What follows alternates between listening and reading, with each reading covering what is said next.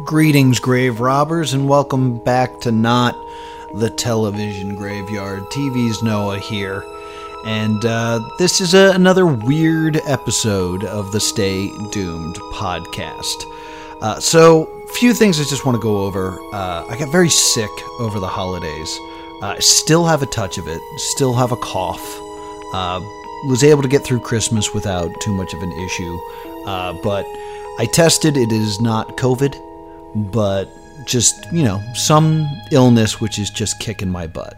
Uh, as a result, uh, I still have a cough, which has made recording nearly impossible, and uh, we haven't really watched anything.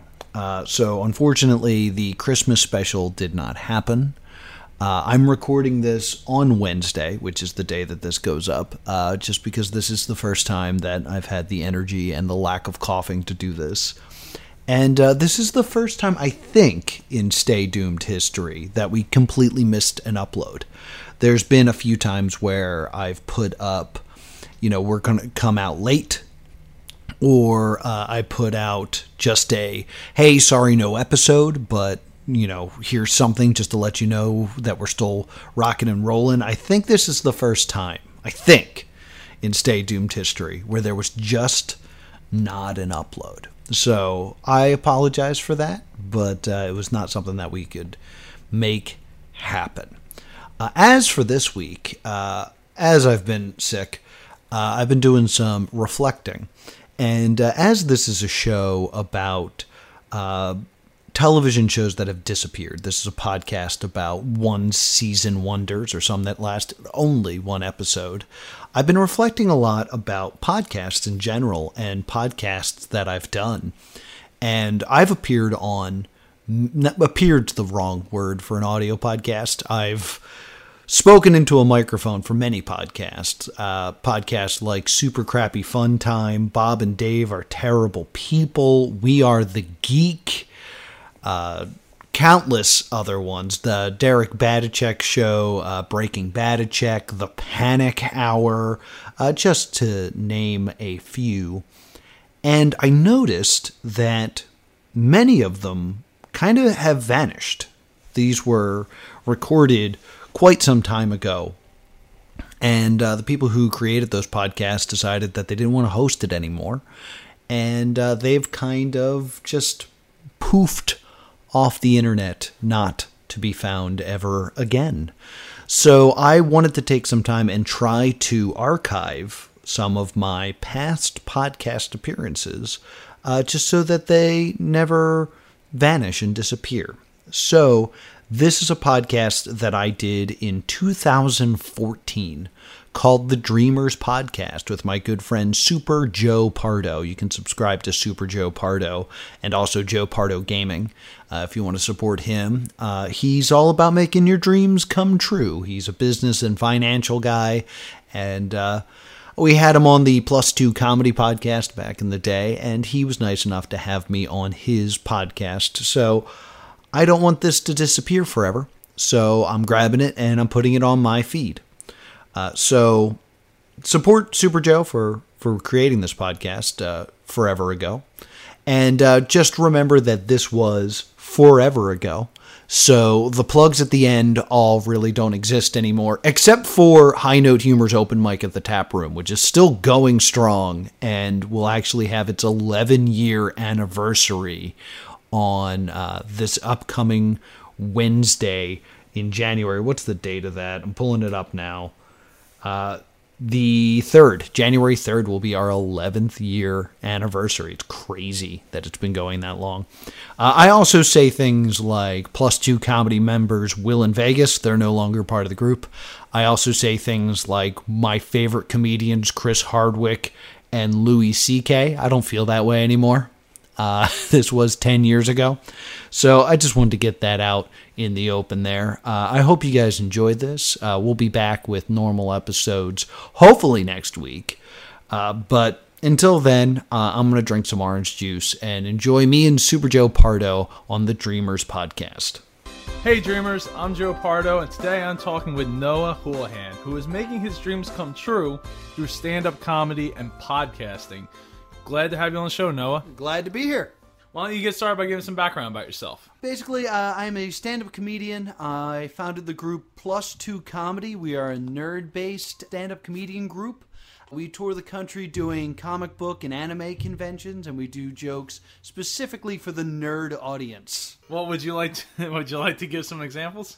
Oh, so you just want me to do stand up? You brought me here to perform? Uh, the way it got started was me and my friends were always joking around. We're doing these jokes about video games we're playing and the animes we're watching, and we would always make each other laugh. But then when we would go to do actual stand up, nobody cared about my Pokemon jokes, like at all. I was like, what's wrong with the world? So we came up with this idea. It's like, well, we should try to go to where our audience is. So we would go to Otakon or Comic Con and we would do our sets there. And it was just, it was a good way for us to reach the people that would understand our version of comedy. That's a really great thought to have to go to where people would most want to hear you with those jokes because, yeah, most people wouldn't know. Exactly. So we knew we were funny. We just didn't find the people that agreed with us for a while. So that's what we ended up doing. So, what does stand up comedy mean to you? Stand up comedy is very important to me. To me, my outlook on life is the nicest thing you can do for someone is make them laugh. Because when they're laughing, they're not thinking about any of the terrible things in their lives. So, when, you know, I get people to come to my shows. They're giving me an hour of their lives, and the service I'm providing is an escape from whatever, you know, is bringing them down. And hopefully, I can make you laugh and make you smile, talk about the things that they love, you know, video games and such, and, you know, not make fun of them because nerds are gentle or fragile people. And, you know, let them know that their world is funny. Uh, there was a, a great quote, I forget who said it but laughter is the recognition that you are safe. You're laughing with a group of people. It's like, oh, we all get this, and we're all safe, and no one's going to kill us. So I always liked that outlook on things. well, you could say the same thing about dancing. Well, that's true. I guess you could say that.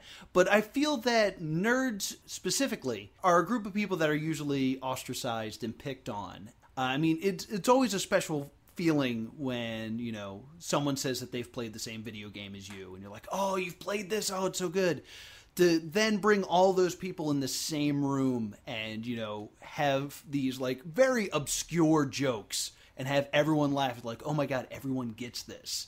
It's just a really good feeling of community. So, what would you say inspires you?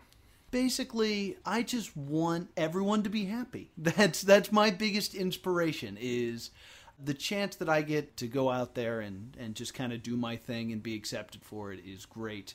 The one message that we keep trying to kind of get out to people is nerds have this feeling that, because uh, I know I went through this as well, is that there's a moment where you have to kind of grow up and give up on nerd stuff. And I, I always hated that mentality of kind of like, you know, you need to grow up and stop playing video games. And then it slowly dawned on me that like the kids who football well, like football was their hobby when they were kids were never told, "Hey, you need to grow up and stop watching football." It's like, "No, they're still watching football. So why do I have to give up my thing?"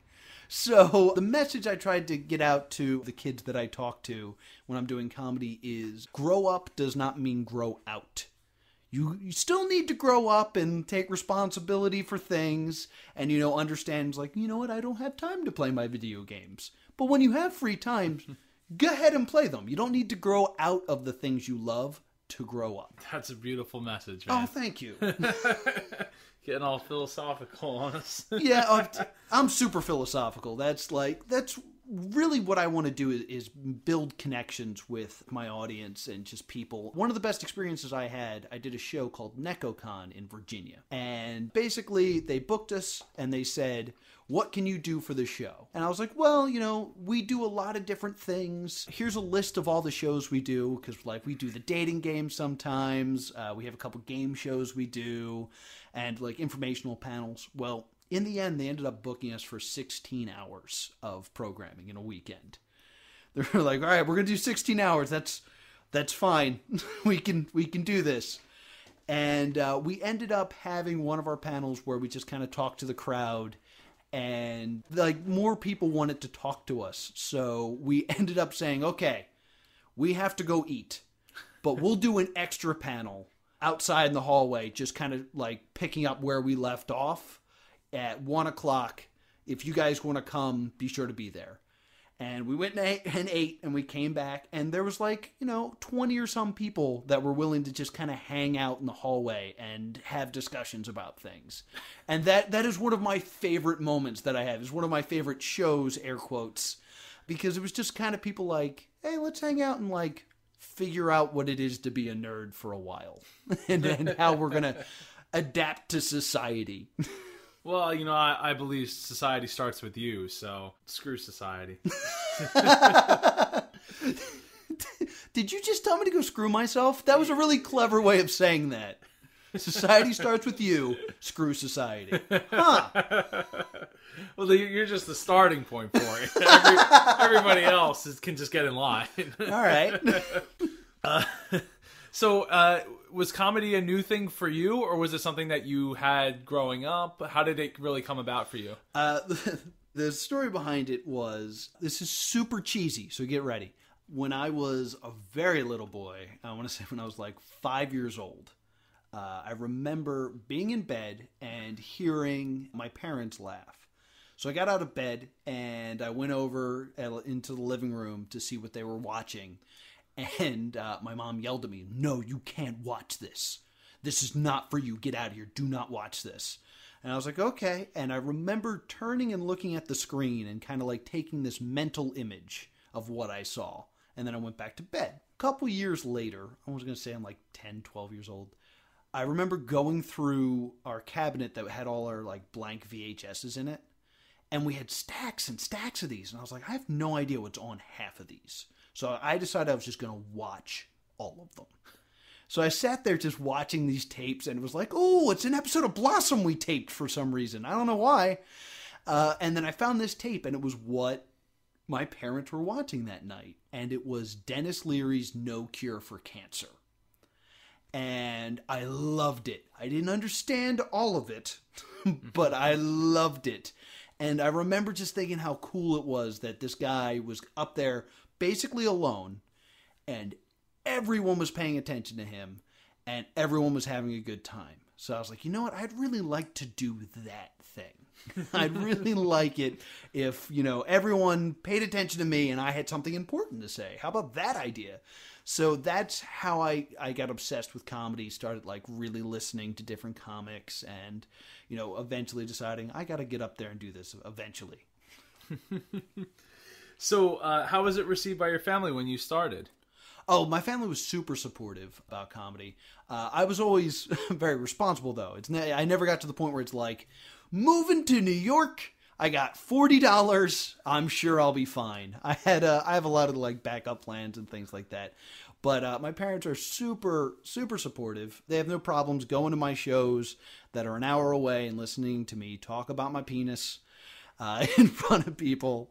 So they've always been super supportive, which is has been very very helpful. I'm sure. I, you know, I, I, love the idea that you have backup plans because I'm a big purporter of, of going in for your dream, but doing it with both eyes open and mm-hmm. really having always having a backup plan, escape route, something. Yeah, one of the the panels we do is called "Making Your Nerd Dream Job a Reality," where we kind of just sit down and we talk to people, you know, people who want to, you know, make goofy hats or do podcasting or make movies and or video games and we kind of sit down with them and we talk to them like about how to do it. And the most common issue that people keep coming to me with is uh, you know i'm never going to give up my dream. I will do anything to just keep my dream alive. I was like really? Will you get a job? And they're like no i'm going to do this job. I was like no no no. Sometimes you have to get the job that lets you do the job you want. Because if this isn't paying the bills, sometimes you gotta go, you know, sell some phones at Radio Shack like I used to. which, which, by the way, super weird thing I just want to bring up. I've had many jobs over my life. I've been recognized as a stand up comedian a few times. I also used to be a wrestling referee. I've been recognized for that way more times than comedy. But I've been recognized the most as, hey, you used to work at Radio Shack, right? And I don't know why. I don't know why everyone at Radio Shack's like, ah, you sold me some batteries. I also tell jokes on the weekends. So, what steps did you take to get started once you decided, hey, comedy is for me? I gotta have more of this. Where did you get started? what I what I like to say in my panel is, uh, if you want to be a lawyer, all you have to do is get on the road to being a lawyer. You know where to start. You see all the obstacles ahead, and you just head that way. If you want to be a comedian, it's like being dropped off in the forest, and you know success is somewhere, but you have no idea where or how to get to it. So it's a lot of just like well, let's do this tomorrow, and maybe people will enjoy this. So, uh, me and the rest of my comedy group, which is Will Liam and Vegas Lancaster, we just get together and we sit down and we're like, so I have a really stupid idea. Let's do a game show where all the contestants are on chat roulette. That sounds dumb. I think people would like that. Let's do that. So we've been doing that show for two years now. chat roulette smarts. Uh, so it's a lot of just like, I don't know if this will work. Let's try it. Uh, I mean, 80% of stand up comedy is failure. It is failure all the time. Just every time I get on stage, I have the new joke that I'm going to tell and might not work at all. And I will have to deal with people staring at me, just like, I don't get this guy. So it's, it's a lot of just like, let's try some more. Let's try this now. Glutton for punishment. Basically, yeah, that's a really good way to, to think of this. So along your road of glutton for punishment, yeah, ish in ish glutton, glutton gluttony, gluttony, gluttony for punishment. There you go, gluttony. What's the biggest roadblock you've hit along the way? The biggest roadblock I've hit is easily doubt because one of the, the worst experiences I ever had was I had an audition at the Borgata in Atlantic City. And basically, they're going to have me do stand up, and it had to be 10 minutes long. And, uh, you know, if I did really well, they'd make me a regular. And I was like, oh, this is, this is huge. This is the most important thing that has ever happened to me ever. So I spent a solid like three months just crafting this 10 minute set that I was going to do. And in my infinite wisdom at the time, I thought the best plan would be to be to start with jokes, like normal stand up comedy jokes, then sit down and take a book out and read one liners. Then stand up again and hit my closer, and it'd be an amazing show. And this way, everyone will see how diverse I am and all the skills I have. This is going to go great. So I start doing jokes. I should also say, you, you may remember I said I'm a nerd comedian. Uh, at the Borgata, the the average age of an audience member is about 85. So I'm up there in a Flash T-shirt, and nobody's on board. so I was up there, and like I'm doing stuff about like Jesus, and nobody wants to laugh because like they're gonna meet him soon, so they don't want to offend him. And uh, I'm like, okay, this is going okay. Time to hit these one liners. So I sit down and I said something stupid like, if this was an Aerosmith concert, this would be the I don't want to miss a thing segment of the show. And I start reading these terrible one liners that I barely remember. It was something like So my newspaper is having a contest looking for the most humble person in town. I didn't enter, so I won. Yeah, awesome, right? Uh, I want to breed a pig and a snake. This way it'll shed bacon. Not even a joke, just a weird thought. So by the time I hit my third one, the sound guy starts playing rim shots after everything. And I'm totally thrown off. And I'm like, all right, just ignore it. I do another one. There's another rim shot. I'm like, all right, bail. And I get up and I'm like, all right, let's let's do some other jokes. And as I'm setting up for my next joke, the sound guy plays cricket noises just so I know how quiet the audience is at that moment. So I panic and I'm like, all right, time to go into my closer just so I can like get a big laugh and things will go good. I do my big closer, it's filthy. Uh, it gets kind of a laugh, and I look down. I still have two minutes I have to do, so I hit my best big joke, and then I was like, "So, what else can we talk about?" Ah. So after that set, I just felt miserable, and I was just like, "I'm not funny. I, I have now failed in front of everybody. There's no way I can continue doing this." I probably disappeared for a month from doing comedy. And then every time I went to do comedy, in my mind it was, you got to prove you're, that you're funny. You got to do well this time. You have to do well. And then I did poorly for another two months because I started doing that. and then I finally had the show where I was like, man, I don't care. I just want to go home. And I got up there and I screwed around and killed. And I was like, oh, right. Comedy's fun. Ah, I forgot all about how fun comedy was and then I was back on the horse. So like soon as that doubt like crept in and it stopped being fun and started being like you're ruining your life. I was like all right, now I'm back on board. Now we can keep going. yeah, uh, you know, self doubt is is a very powerful thing, and it can even lead to depression. And before you know Oh, it, yeah. like you're, you know, 500 pounds and Mm-hmm. not wanting to do anything. And the other big thing about comedy is all comedy, in a way, is uh, you know attacking yourself and kind of like exposing yourself to the audience and being vulnerable. I'm not whipping my dick out. it's just this weird kind of like you know, here's my true feelings about this. And there's a weird feeling when you're like, I think this is funny. Uh, so I've been suicidal recently. Oh, no one's laughing. Oh, I just said I was suicidal in front of people.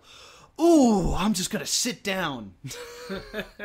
this is terrible. No, I, I could see. Uh, I mean, failure is a, a great part of everything, and and sometimes the best part because that's where you get to learn. Mm-hmm. You know, if you don't fail, you're not you're not learning. anything. Absolutely. I mean, you could be naturally talented, but chances are you're probably not Jesus, and you're probably not perfect. So, Probably. yeah, probably. I mean, uh, you You know, never know. there's that guy down in like Puerto Rico that's uh, That's Jesus. Who knows? You know, he says he's a reincarnation, so he's probably perfect. but, but uh, well, I mean, what would you say your biggest disappointment has been so far with comedy? my biggest uh, disappointment, I guess, comes from the disconnect between comedians and regular people. Uh, I mean, I don't mean to, to sound offensive or anything like that. No, not but, at all. You're just a comedian. But yeah, I'm sorry. Uh, but like, there's a lot of people that don't quite understand what goes into being a comedian, but they think they do, so they expect so much out of you. Because like, I have people come up to me all the time. They're like, "Why do you do shows for free?" I was like, "Well, sometimes I just need to say my jokes out loud to audiences to make sure that they work." It's like, ah, you should be getting paid for that. Or they'll come see me and they're like, why is it the same jokes? I was like, because it's hard. I've been trying to write new jokes, they haven't been working. This is in front of people who are also not you, that haven't seen me before. So I'm to do the funny stuff. Like, there's this weird pressure of when they see, like, Louis C.K., who is the greatest comic right now. Uh, whenever they see Louis C.K., he's got something new. However, they're not seeing Louis C.K. every day. it's not like he comes out with a new hour every day. So, you know, people that that don't quite understand the way comedy works, and especially when they book me and they're like, it's just it's a guy standing there. He's not going to need anything. So I've shown up to shows and it's like, we don't have a stage. We don't have a mic. So we just figured you'd be loud. The air conditioner's right above your head. And also the pool table is right next to you. And we're just going to let people play pool. And if people want to watch TVs, there's a TV on as well. But just do your funny joke things. Was no, I've been doing this for years. That's not going to work. and when it doesn't, it's not going to be a reflection on me. Uh, yeah, I can imagine. I mean, I, DJing uh, in bars and stuff like that, dealing with those kinds of similar types things, where it's like you wish people were coming there to see not just me, but the DJ. You know, Yeah. like not specific DJ, but any DJ and what they have to bring to the table, and it, people don't care. Nope. Because there's hey TV. Yeah. you know, like oh, there's, uh, uh, there's the pool game going on. Yeah, it, it- the the biggest bummer is is realizing how little people care. So, yeah, at that point, just bring your own megaphone and Yeah. just be like, I deal with it. Well, that's actually what I started doing. Is I realized that I couldn't rely on the venue to do anything. So whenever I go anywhere, I always have my equipment with me. So I went out and I got two speakers, I got a board, I got music. I was like, I'm not, I'm too big to fail. I got all the stuff. this is happening. So, if you could be mentored by anybody for an afternoon, living or dead, who would it be? So I have an afternoon with this person. Instinctively, I want to say Chris Hardwick, just because I've been ripping him off forever. I mean, like, well, Chris Hardwick is the nerd comedian right now, and he does a. He started a podcast out of a comic book store, and I was like, I'm doing the same thing. It worked for him. Pretty soon, I'll be hosting after shows. Uh, so that that's immediately where my mind like wants to go. But if I really think about it, like someone that I like I really look up to and I really think could help me, it's going to be a little bit out there, but Penn Jillette is one of my heroes. Just everything if you've ever listened to a podcast he's been on, the way he pulled off what he's done so far is insanity. It's just like it's it's that similar idea of like I have this really weird idea. Do you think we could do a card trick with a forklift? I think we can. Well, let's just do it. Like that idea is just it's so out there and I've I've had friends that like meet him and he says that he's a super nice guy. So uh, I, I'd love to pick his brain. For Well, I'm one of those friends because Oh I yeah, got to meet him in you Vegas. met? Yeah. Oh, mm, did you I go to the monkey room? N- the monkey. No. Oh, see that my other friend that met him uh, told me that he takes him to the monkey room, which is this room just full of bananas and stuff glued on the ceiling. So No, I met him out in the hallway after the show down when we were in Vegas, and uh, got to rub butts with him because it's cleaner than hands. and uh, he, he he was very very nice. You know, we, me and my wife are huge fans. We watched all the, you know their shows and everything. Mm-hmm. Yep. he's just awesome. and I hope to get gigantic, gigantic man. Yeah, I was like, whoa! I was like, I, I you know, you think uh, Teller's super short, and he's Nope. he's like he's as tall as me. At like six two, so Yeah. you know, I, I I would love to have either one of them or both on the show Yeah. at some point. Uh, you know, if anybody listening can make that happen, that'd be amazing. Well, you can just say you have Teller in in studio. then people will believe you. I did just draw a bunch of pictures and then He's, post like- them on. he's on nodding. He's agreeing. So you've already shared one favorite memory from your your dream of of being a comedian. Could you share another favorite memory? I think the first time I ever did Otakon and we and we packed the room was one of the greatest things. For the listeners that don't know, Otakon is the biggest anime convention in, on the uh, East Coast. It's in Baltimore, Maryland, every summer, and uh, we had a 700 seat room, and we filled it to the to the brim, like. And me, me and my partner Will were like, let's see if we can find more chairs, which we're not supposed to do. There's like a reason there's that many chairs in there In a room, yeah. and uh, like we slipped out this like back into this back hallway and found a stack of chairs and we just threw them in there and we're like we found five extra seats that nobody knew were here so we just kept filling it and filling it and we have this great we're very rowdy when we do comedy. There's another comedian uncle yo who does something similar to me. It's a nerd comedian. And he's great. I'm not saying that that i'm better than him or anything like that. I love him to death. But he he's very presentational where you kind of sit back and enjoy the show. But when plus two comedy goes on we're running in the crowd like we're talking to people mid-set we're improving a lot so you know we're, we're a real rowdy crowd so i love the the connections that we have with the audience actually. And you know what? Actually i'll, I'll say this. Uh, i recently did a show at Zenkaikon uh, which is in lancaster. We end our shows with a q&a and usually we say you know if you want to ask us about us you can but if you want to ask us who would win in a fight between goku and superman we will answer that question. So usually we get like a lot of silly questions and uh, this girl raised her hand and said how can i be as awesome as you And I was like, yes, she thinks I'm awesome. That's great. uh, and uh, I walked over and I high fived her and I said, You can't. It's impossible. I'm the greatest. Uh, I was like, No. I was like, Do you really want to be a comedian? She was like, Yeah. I, I'm actually going to school in Philly. And I was like, Oh, really? That's right around me. Here's my card. She's been coming to my open mic now, you know, every other week or so, Wow. and just like working on comedy. I was like, I feel like I helped her be here. Yes, that's good. Yes, helping Take, people. take credit, man. Come on. to me, I hate bragging. I don't like to brag. To me, I, I think being cocky is hilarious because I have no reason to be cocky. So whenever I'm being cocky, I'm always kidding. So like I'm bad at, at taking credit for stuff, I guess. Humble, humble, humble.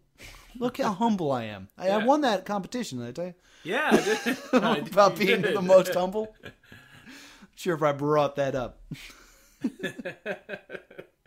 So uh, you have a charity event going on soon, right? Yeah, we're doing this big thing for uh, my podcast, the Plus Two Comedy Podcast. We do it at this place, Jester's Playhouse, which is a not a video game store, but like a gaming store, like tabletop gaming, comic books, stuff like that. Uh, however, there is a, a big event October 25th, which is Extra Life Day, which is this charity, Extra Life, provides video games for children in hospitals. And they do a 24 hour gaming marathon. And you're supposed to you know put it on twitch and let people watch and people can sponsor you. Uh, we're going about it a little differently. Uh, me will and vegas have decided we're going to play th- three different games for 24 hours if we cannot beat that game in the 24 hours we'll donate $100 to charity for each game we cannot defeat now, as you're watching, if you want to donate money, we'll actually take handicaps. So if you want, you can spend $5 and make me do a shot of hot sauce, $10 and I'll wear an eye patch for an hour and, you know, throw off my depth perception.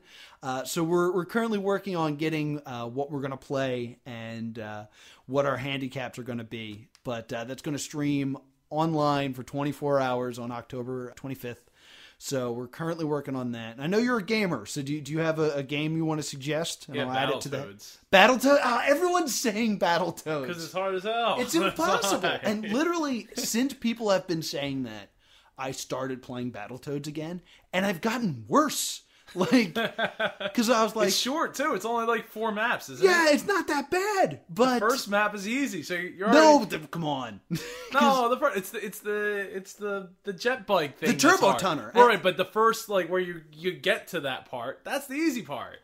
See, that's what I was saying. I was going to say if I beat the turbo tunnel, the game's beaten. The, how, how about that? And uh, I played it recently, and I couldn't get to the turbo tunnel. I was like, "This is bad." Oh wait, because there's the drop down. the drop down thing, I couldn't beat it. I used to be Oh, great yeah. at it, and I was just now I can't do anything. You grew up. That was the Yeah, problem. I shouldn't have grown up. a lot of people are saying Battletoads. A lot of people are saying uh, Teenage Mutant Ninja Turtles has come up a lot. That's how you Uh, game is really tough. A couple people are saying Slender or, something uh, frightening because I'm really bad at scary games. so Uh, games that would be hard. So, yeah. it's got to be possible to be done in 24 hours. That's the only real rule. But like people are saying ET on the Atari. A couple of votes for Contra have come in. Contra's not that hard to beat. I don't Eh, think. If Oh, you don't use no. the code, It- well, it's not that hard to beat it, but Rampage because it just goes on. oh, and on. Rampage I beat takes it once. forever. Have you ever beat it? I have beaten Yeah, Rampage one time. Me too. and but like the, the difficulty of Rampage is you get to a point where you're like, are we still playing this game? oh God, it just goes on forever. the replayability is there, man. Yeah, that's but, not a bad. But it's not hard. That's No. the thing. It's not hard. We're looking for games that are like also like fun to watch. Uh, a lot of people are saying Mega Man 2, so we're probably going to end up doing Mega Man 2. Tough game. Uh, a lot of people are saying Super Meat Boy and uh, I Want to Be the Guy, so we'll see what happens with those. But uh, yeah, it's a big thing that we're going to try to roll out soon. You know what? If you wanted to do a board game, that game was it Pandemic. Oh, Pandemic. It's I love really hard to win in the pandemic, so it might be a good option. We were actually at a convention in Baltimore, and L- like I said, I like to be with the people. So we're doing shows and we're like, hey, after this, let's all go play board games. And they're like, yeah, board games with plus two comedy. And we ended up playing Pandemic. And it was me, my partner Will, who I don't, I don't, well, I'm not married to Will. I keep saying he's my partner, but he's my partner in comedy. and uh, these two other people from the con. And we just kind of start playing. We're having a good time. And literally, these flock of people just come around us like, Are you winning Pandemic right now? We're like, Yeah. It's like, You must be playing wrong. And they all just stood around and made sure we weren't cheating. We won. We won Pandemic. It was my first time ever playing. but like, people were furious because they're like, I've never won this game before. It's like, ah, sorry. Curing diseases and stuff. Saving the world. Yeah, it happens sometimes. the world gets saved. You and Superman. Yeah, sorry to disappoint. So, so uh, one more time, where where can people find out and the date and the time? Uh, the the it'll be I believe it's from eight o'clock in the morning to eight o'clock in the morning. We start October twenty fifth, and it's going to go to the twenty sixth. Uh, we're plus two comedy on Twitch. So you can look at us through there. You can also like us on Facebook. All the information will be rolled out there. What games we're playing, what the handicaps are going to be, how to donate. So be sure to like us on Facebook. We're plus two comedy. Awesome. I'll definitely have that in the show notes. Yes. And this episode will definitely be out before then. Excellent, excellent. That's what I was hoping. So, so what do your dreams for the future look like? basically we're, we've been doing the podcast now and there's like a list of just dream guests i want to get on this podcast i'd love to have kevin smith on and then there, there's like the nerd celebrities that most people don't know like i'd love to have Kirby Krackle on who's my favorite nerd uh, musician you know i'd love to have i'd love to have Wil Wheaton on you know just there's a lot of people i want to meet and things like that and uh, basically i just i'd love to get to a point I, I guess this is kind of a strange goal. I'd love to get to a point where i could write an autobiography that people would want to read. That's like uh, really the the goal is to it's to live a life worth people knowing about. I'd like to finish the other book i'm writing but that's hard writing a book is the hardest thing just do comedy, kids. Don't try to write a book. it's so hard. When it comes to goals to the future, it's so it sounds so absent-minded to say I want to be successful. Because it's like, well, what is that? How are you going to do it? It's like, no, I just I want to be successful. And success to me is defined as the people who my material reaches resonates with them. And if and I, I told a lot of people this is like uh, you'll you'll be successful once you define success and make it your goal. And my definition of success was having people understand and enjoy what I'm doing. And it's and it's I mean that you don't get food off that. it's very rare you get food off that. But I, I have a lot of people that you know across the country and like when i leave a con there's usually one person that i meet and they'll keep in contact with me over facebook and i love that. And like there's there's my buddy leon who's like i'm i just went to la i'm going to film school. I, you know i really enjoyed your stuff and you guys inspired me to do that uh, Hope it works out for yeah, him. that's like in three years, it's just going to be people like, you ruined my life. I thought I could do something. Uh, how dare you inspire me? Uh, but you know, that to me is is truly successful because I'm talking to a lot of kids, and I, I feel so old saying that, but like the people that I, I tend to be doing comedy for are you know still in high school and me and Will used to always make a joke. It's like, all right, this is great. How can we get a job doing this? And the the fact that we can go out there and kind of inspire people to, you know, maybe I will give this a try. And, you know, and I let them know. I was like, you might fail. To deal with it, that's part of the journey. Uh, the fact that I do have the people that are like, I think what you're doing is really cool. I want to get into this. You know, that's that's success to me. It's all about that chain reaction. I, I love the idea of making the measurement and, and being very defined in it. Yeah. So that it's not like, oh well, it's this, but it's also this. But mm-hmm. I mean, it kind of, it probably is deep down, but like setting a hard goal and saying, okay, I mm-hmm. just want to resonate with people, and, mm-hmm. and you know, money might come, food might come later. Yeah. You know, uh, and that's, I think that's that's just awesome, man. Yeah. The next big project is we need a new DVD. Our DVD's getting a little old. And uh, the plan is we realize that our crowd doesn't see the value of a DVD if they've just seen us perform. It's like, well, I just saw it. I don't really want to spend $10 on your cool DVD. So we're, we're working on trying to make the DVD special. So right now, I don't, I'm not saying this is going to happen, but right now the goal is to is to film our next DVD in a prison.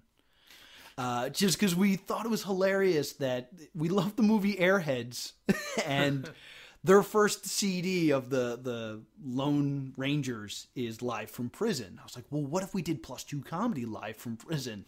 So we're trying to get in contact with Eastern State Penitentiary, the haunted prison. We're like, let's just do a comedy show there because that makes no sense. People will want to see that. Maybe we'll die.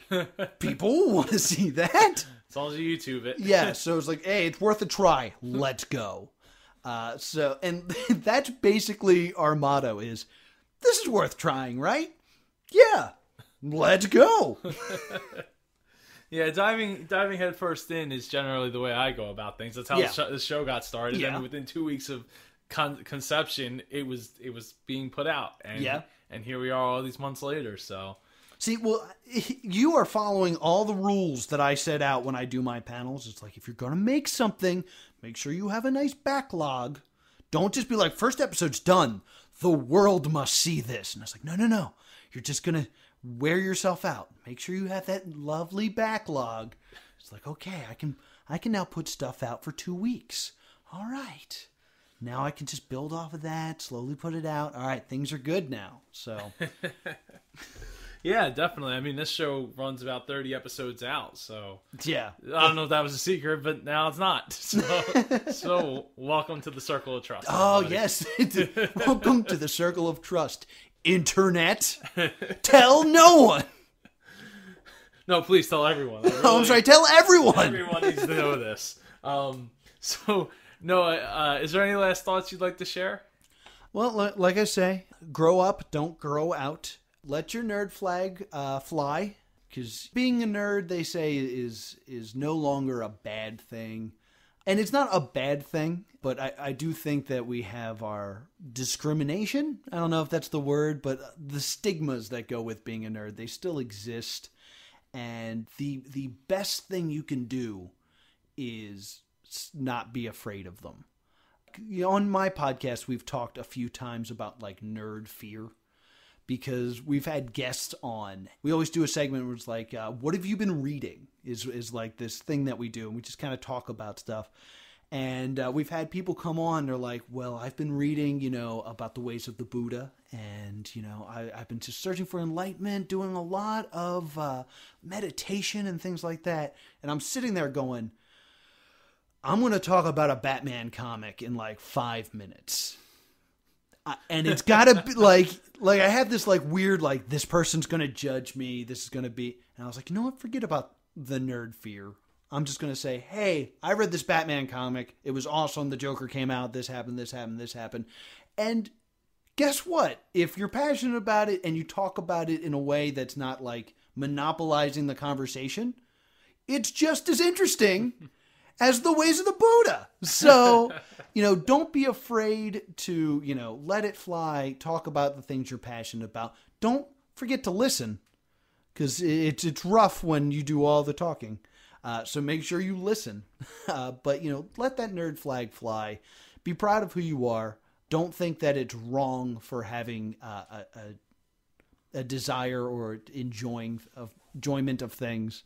Because I, I I got into a little bit of an argument recently where someone was saying that I should get into sports because when you know the Eagles win the Super Bowl, it will be the greatest feeling for just all of our fans. I was like, oh, I get that.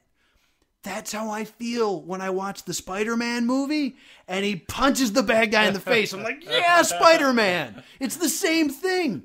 It's just a different medium of, and like, we should not be judging each other just because, you know, mine's fictional and yours is a competition.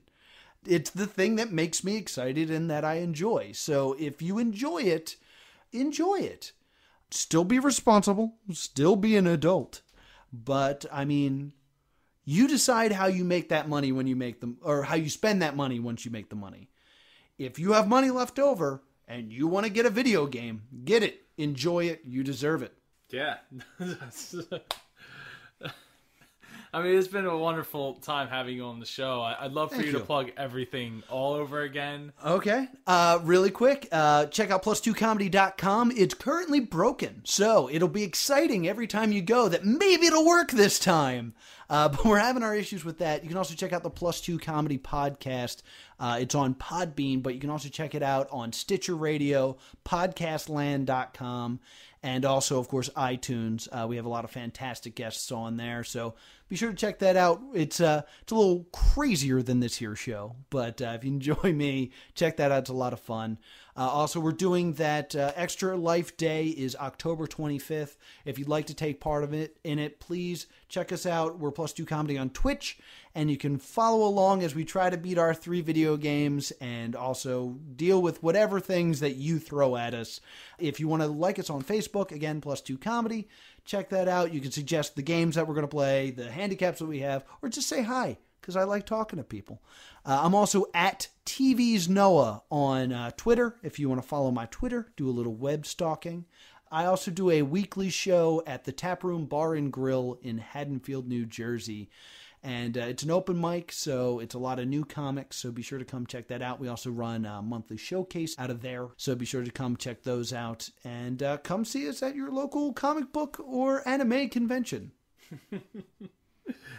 Definitely. I, actually, I was just thinking I might like to give you a hand with your uh, October 25th event. Oh, really? I, would, I, gotta check my calendar, but I think please do. If I'm free, I would love to come help. You know, please do because I, I, don't know how to do it. I've been talking to everybody. I was like, "This is what we're gonna do." That sounds awesome. I was like, "Okay, what do we? How do we stream? What is the?" I don't know exactly how this is going to work, uh, but you know we have a lot of people that are really interested.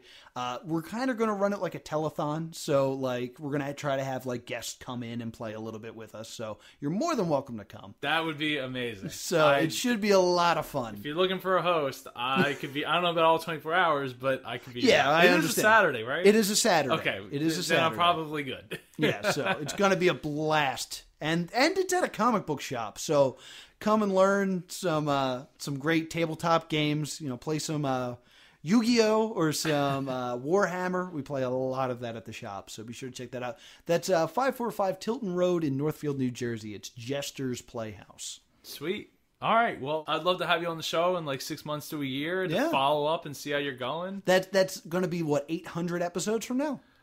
of this yeah, show. well, we'll we'll see. Uh, you know, maybe it'll be a little bit soon. Maybe after. You know what? Let's follow up after the event. Okay, that sounds How good. Does that sound? That sounds great. That's not six months from now. no, that's right around the corner. Of course, by the time that comes out, it might be a lot longer from now. But we'll see what we can do about that. Yeah, there so might be a little bit of magic up the sleeve. Sounds good. All right. Well, thank you very much. It's been a, more than a pleasure to have you on the show, Noah. I'm really appreciate you coming to the, the studio and mm-hmm. just having a great time. Thank you. Thank you for joining us for this episode of the Dreamers Podcast. Follow us on Twitter at Dreamers Podcast. Join us on Facebook at facebook.com slash Dreamers Podcast. If you or someone you know would like to be a guest on the Dreamers podcast, please send an email to j at jpar.co. This podcast is copyright 2014 by jpar.co.